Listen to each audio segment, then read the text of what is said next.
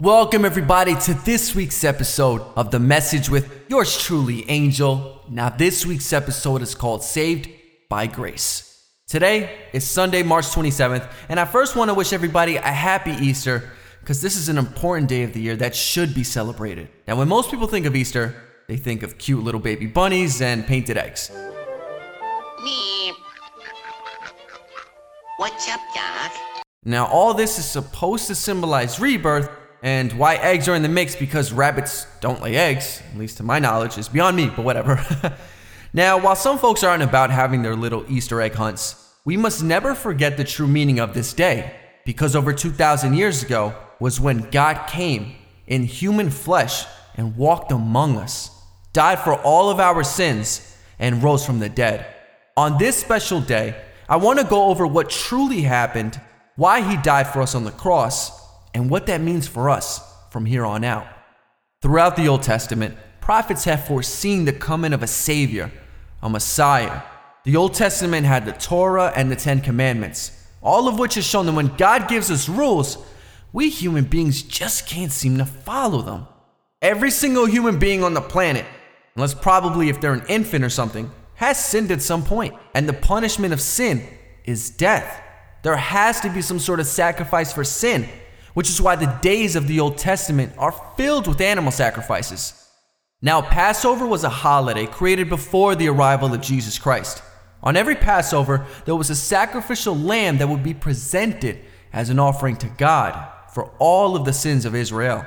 All this would set the stage to what the ultimate sacrificial lamb would be Jesus himself. When Jesus came, he fulfilled over 300 prophecies from the Old Testament.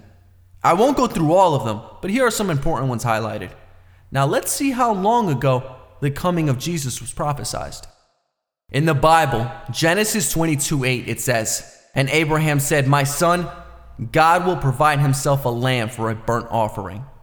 So they went both of them together. Folks, this is from Genesis, the first book of the Old Testament in the Bible, which even the people of the Jewish faith follow. Notice how it says God will provide himself a lamb, meaning that God will provide a sacrifice. But how does this foretell the coming of Christ? Well, we have a couple of more passages from the Old Testament that prophesize the coming of Jesus. Now, the lamb had some characteristics. What most people didn't know, however, was that the Lamb of God would come as a man. In Exodus 12:5, the lamb is described even further, and it says, Your lamb shall be without blemish. A lamb without blemish means spotless, without sin. And last time I checked, only God is sinless. The lamb is even used again in Exodus when God released the 10th plague in Egypt. God tells Moses to warn the Israelites of the 10th plague, which was that around midnight, every firstborn child would die. The only way death would not enter their household would be for the Israelites to paint their door with the blood of a lamb. Only then would they be spared. Now, I for a while saw this at face value, but there's actually a parallel here to Jesus. And here's why. Because you notice how it is the blood of a sacrificial lamb that saved the Israelites from death? And that's exactly what happens when we're saved and are covered by the blood of Jesus. When we die, our spirits continue to live on in the presence of God in heaven. Maybe the symbolism here isn't enough for you guys. Some of you guys may still be unconvinced that the Old Testament here is speaking about Jesus, but rest assured, because in a little, I'll show you how Jesus was truly the Messiah through the events of the gospel. Now, the gospel means good news because the fact that Jesus died and lived is good news. In the Bible, Isaiah 52 7, it says, How beautiful upon the mountains are the feet of him who brings good news, who publishes peace, who brings good news of happiness, who publishes salvation who says to Zion, Your God reigns. But as you can see here, this describes him perfectly. And this is still the Old Testament. How beautiful upon the mountains are the feet of him who brings good news. Good news. Remember how it's God who brought the good news. Now, it's a bit of irony here as well in the passage. First off, the part where it says, How beautiful upon the mountains are the feet of him who brings good news. From what we know from the crucifixion of Jesus, his feet were pierced with nails. So, how is there beauty in such a graphic scene? Because of what it represented. When Jesus died on the cross, he took on all of the sins that we would ever commit so that we could have hope in having a close relationship with him. So now that we see here that Jesus was the Messiah that was prophesied in the Old Testament, well, next we need to see why Jesus died for us on the cross. Yes, it was to take on all of our sins, but I think just leaving at that is an injustice to the gospel. God is all knowing, He sees and knows everything. When He looked at humanity, He saw His creation in desperate need of saving. Whether we saw it or not, He saw every flaw of ours our hatred towards one another, our anger, our lust, our greed, our loss of compassion, and every other sin that we have or will ever commit. In Romans 3:23 it says, "For all have sinned and fall short of the glory of God." We've all fallen short of the glory of God. God has created us to do great things in life, but we weren't seeking his plans. God knows what we can become and does not want to let sin stand in the way between us and him. So God made a choice. God came to earth and walked with us as a man. God knew what it felt to be hungry, and pain, and tempted. God came down as a man to be the sacrificial lamb without blemish, without sin. And fast forward to the New Testament, and you could see John the Baptist knowing why Jesus came to earth. In John 1:29 it says, "The next day he saw Jesus coming toward him and said, "Behold, the Lamb of God who takes away the sin of the world." God died for us on the cross so that we wouldn't have to. Let that sink in, you guys. He saw us as weak, sinful, cruel people, and yet He didn't give up on us. He didn't walk away, but instead walked towards us. He walked with us, ate with us, healed us, and preached the Word of God so that we may all know who He was. And when the time came to die for us, it was under his own terms. He could have gotten off the cross at any moment. He could have sent angels to save him. After all, he's God. But he knew that he needed to show us that there is no greater love than to lay your life for them. So he died for us on the cross, on the same day as Passover, and at the same exact time that the lamb is sacrificed for all of the sins of Israel. He was the sacrificial lamb of God. But this sacrifice was the one to end all sacrifices in the physical sense. Because when Jesus died, there was now created a direct connection between us and the Creator. Through Jesus Christ, we may now obtain salvation salvation from eternal death, salvation that we don't deserve. So now that we know what salvation is, what do we do with that information now? We need to realize first that God of the entire universe, the same God who created everything around you, cares for you so much that he laid his life for you so that you could find hope in him. So that only accepting the fact that Jesus is the Messiah and our God, you could obtain salvation. He died a painful death so that you wouldn't have to. And that's so deep. He didn't have to do that. You realize that. How loving is our God that He decided not to walk away from all of us, but chose instead to walk towards us. God gave us hope when it seemed to be no hope in sight.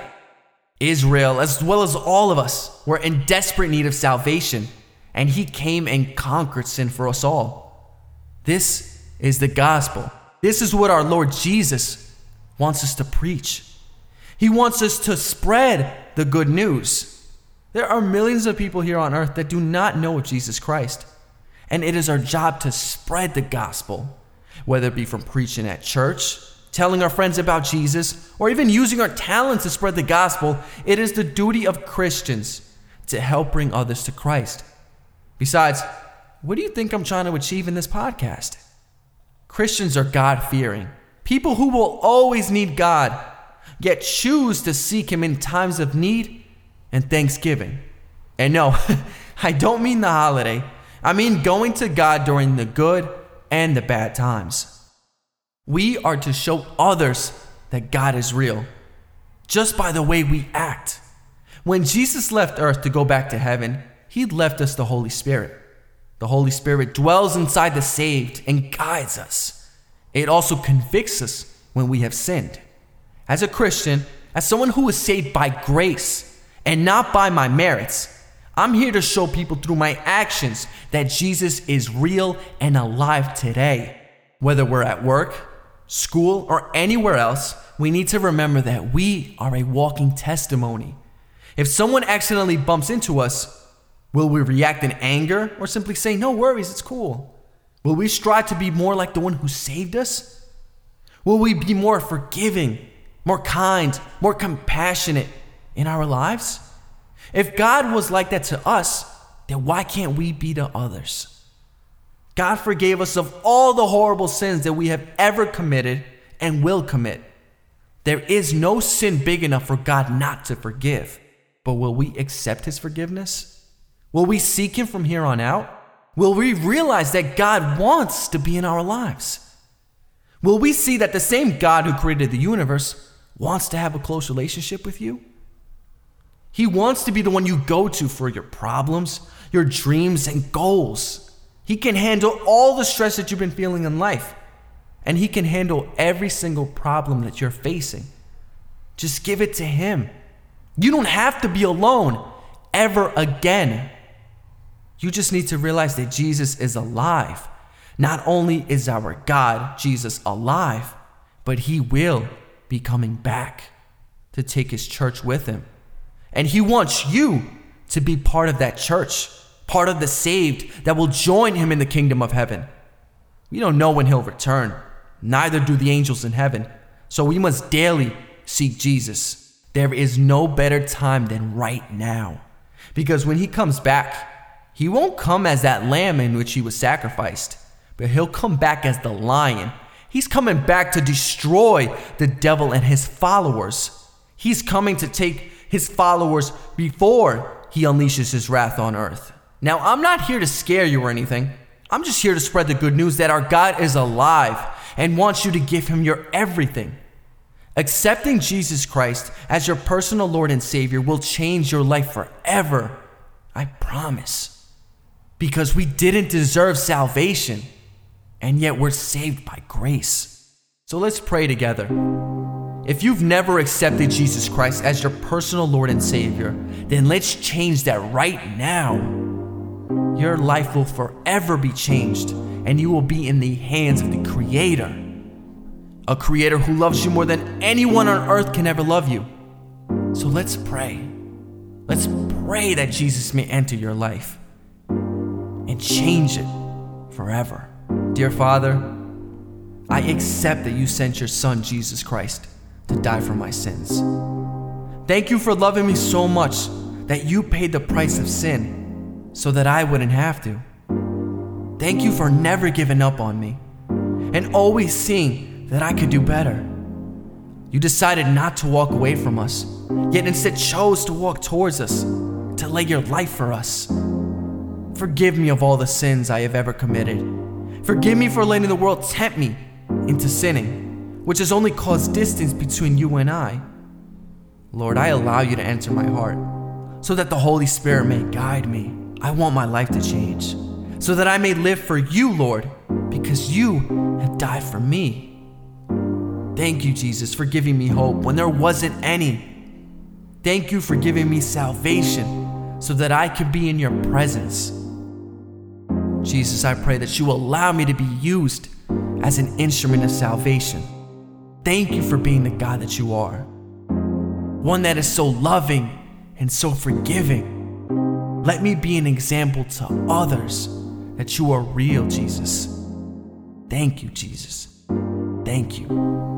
And in your name I pray. Amen. And with that one prayer, folks, if you really meant it, your life is changed forever. This is what it means to be saved by grace. Did we deserve to have God die for us on the cross? Absolutely not. But God did it anyway. God died for you and me because that's how much He loves us. Live life knowing that our Lord, Jesus, is alive and well today, and will be coming back. But in the meantime, let's continue seeking God and spreading the good news. God bless you, and thank you so much for tuning in this week.